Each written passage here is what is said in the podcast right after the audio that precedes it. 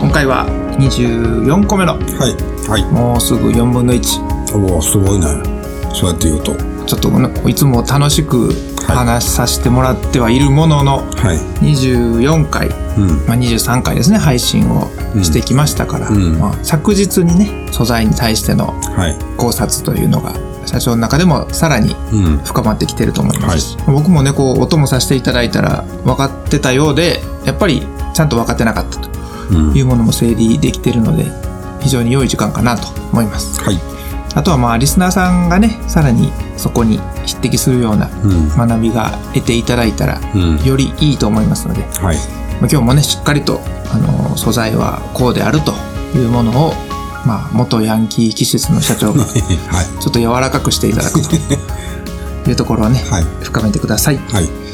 まずねコーナーの趣旨からお伝えさせていただきますと大仙株式会社さんが発行されてます。知っておきたい繊維の知識424素材編という本が売っております。このテキストの中からですね、えこのテキストが100項目素材について書いておられるんですけどそれを一つ一つ1コーナーでね今日はここピックアップしてお届けしますと。というふうなものになってます。はい。そして今日が24個目なので、24個目の、えー題材は何かと言いますと、はい。和紙から作る小線紙、うん。by 向山さんです。おお。ちょっと音色変わったね。いや、お、変わった感じするけど、向山さんにとっては変わってへんのかもしれんね。ちょっと大きい視点で、うん。新繊維というか、新植物繊維という観点をお持ちなんで、向山さんきっと。これにやったらもう小線紙だってそうじゃないかとはい。いうところなんでしょう。小戦士っていう言葉自体がなんかすごく最近使われないね。うん、あの和装的ななんか言い方やね、それ。うーん。うん。さすがやっぱ向山さん幅広いですね。そうですね。うん。そんな、えー和紙から作るという意図に対して今日は深掘りたいと思いますので。はい。ちなみにラメ糸と和紙の糸っていうのは、め、めちゃめちゃありますね。やったじゃないですかい。やいやいや。まあ今も使われてるんでね。うん。あのー僕らまあ紙張りという言い方をするんですけど、はい。えーフィルムの裏に、えー和紙を貼った糸うん。っていうのがまあ普通に僕らも今作ってますよ。今現在でもそれを使っていると。うん。でもだいぶ紙通りよりかは圧倒的に はい。身近な。身近ですわはい。身近な素材。はい。はい、えー、ではコーナーコール参ります。泉工業福永仁が和紙から作る小線紙について語っちゃうぞ。紙ですね。まあ和紙は繊維に限らずね、そのいろんなところに使われてるイメージももしかしたら皆さんお持ちなのかもしれないですもんね。うん。和紙。和紙、えー、どこに使われてんだろうね。まあほとんど用紙に置き換わっとるから。用紙に置き換わってるからこその何か特別感というか、うんうん。ちょっとね、和紙の雑貨とかっていうのは値打ちあるんでしょうし。うん。まあなんせそのお金のね、紙幣とか、ああ、はいはいはい。そういったところでも皆さんがよく目にしていると。一番目にしてんのはそこやろな。でしょうね。うん。お札な。お札ね。うんはい。そんな、もう和の紙ですから。うん。そういう繊維にまつわる、えー和紙の捉え方。はい。そういったものを見ていきたいと思います。では、えーまず向山さんの文章を、えー引用させていただきますと、小線紙とは和紙を2から5ミリの幅に裁断してテープを作り、よりを加えて糸にしたものだそうです。ここまでは OK ですか？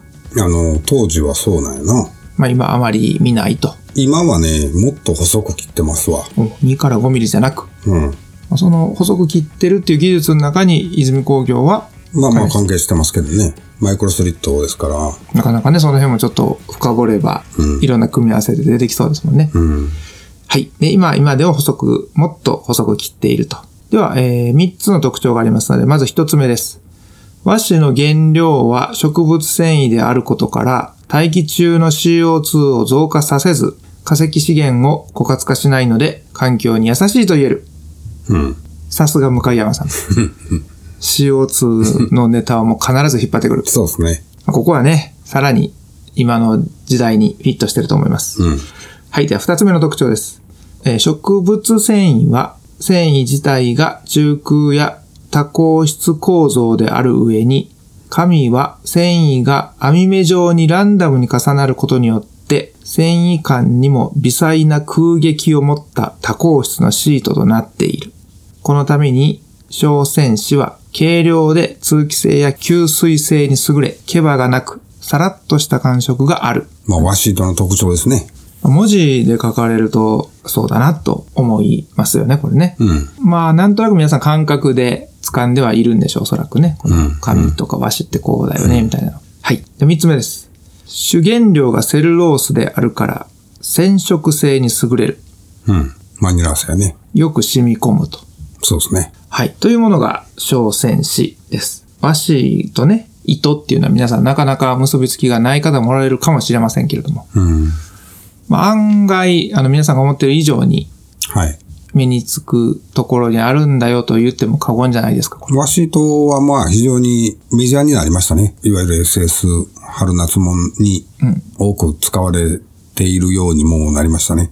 和紙というものも、金銀紙ラメ糸でもうすでに使っているよというものもあるけれども、例えば和紙糸、小線紙というものを扱ってらっしゃる会社さんとかのお付き合いとかで、いろんなものを作ったりもしてるんですか、あ、してます、してます。はい。うちの成分解のラメ糸と年始して、はい。あ和紙と一緒に、和紙糸と一緒に年始して、とか、まあ、商品化にもなってるもの。あ、そうそう。泉工業のラインナップとして。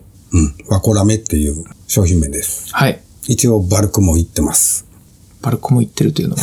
いや、まあ、それなりに売れてます。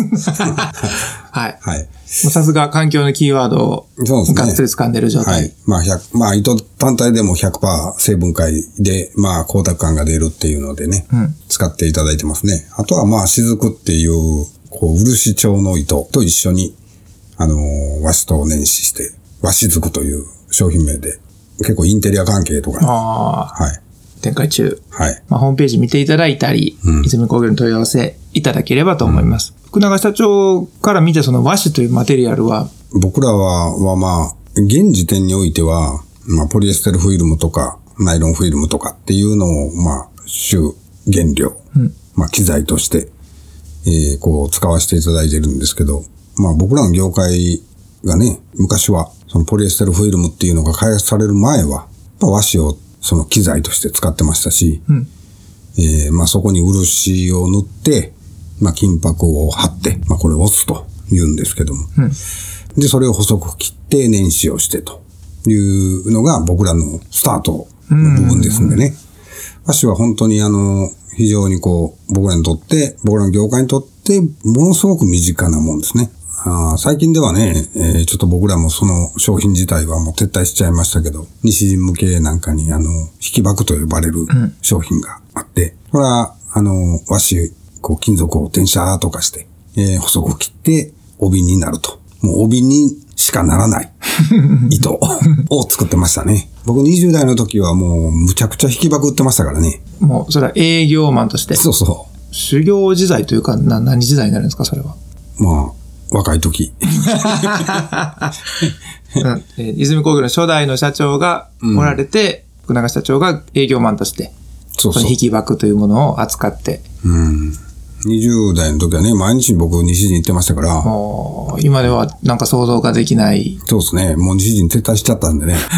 まあそれこそよく、この都市伝説にもなってる狭い道なのに、横並びで車が3台止まってるみたいな、ああ、村町通りとかね。あんなところを行ってたあそうそうそう。社長が。うん。それぐらい和紙っていうものに関しては馴染みがあるというか、そうですねのラメイト金銀紙においては非常に仲良くできる素材そうだなとそうです。いうものですよね。はい。はいサトウキビとかよりかは、圧倒的に。いやいやいやいやいや、サトウキビが悪いわけじゃなくうんうん、そうそう。別に、あの、な馴染みの悪者ではなく。馴染みのあるものが。はい。なのでまあまあ、この環境という意味でも非常に今ね、スポットが当たってるそうですね。マテリアルうん。だったら余計にね、皆さんもこれを機に、その、あ、和紙かというものがね、何かキーワードになるんだったら、ぜひぜひビジネスのヒントにしてもらえたらと思います。軽いもんね、とにかく。一発で地球に優しいイメージがすぐ来るじゃないですか。和紙使ってるねんって言われただけで。あの他はなくてもね、そのキーワードだけど、あ、地球に優しいとか、あ、エコだ。すぐ連想しちゃうなるほど。っていうパワーもあるのかなとはいはいはい。いうふうに思います。ワシート小戦士は手数で言うとどうですか？ワシートは勉強ちょっとしとく方がいいですね、今。おうん。朝鮮史という言い方はね、本当にあの、まあ、昔、こう使われているのを聞いたことはあるんですけど、んあまり馴染みがやっぱり今の業界においてはないので、うーん。うん。まあ、えーどんな字書くかっていうのだけ覚えといてもうたら。はい。小が手辺に少ない。で、線が繊維の線。線。で、糸。糸。はい。小戦士。小戦士ってパッと書いたら、あ、これ和紙のことねっていうぐらいはもそう結びつけといてなってことですか。そうですね。はい。で、和紙糸に関してはちょっとテストで出てくるだろうと。和紙とは出ますね。多分ね、分類外繊維。かっこ和紙っていう。まあぜひその業界の方はね、もう当然知ってらっしゃると思いますけど、ちょっと和紙って繊維であんまり馴染みないなという方は、ぜひぜひちょっと時間作ってでも、はい、テストのために勉強しとけばよいかなと、うん。というところです。はい。はい、えー、では今回はですね、えー和紙から作る小戦士という項目について福永社長に考察を深めていただきました。はい。ありがとうございました。ありがとうございました。世界の人々に飾る楽しみをお届けする泉工業株式会社福永仁の繊維の泉この番組は提供後詰めラメイトメーカー泉工業株式会社プロデュースキラテンでお送りしました。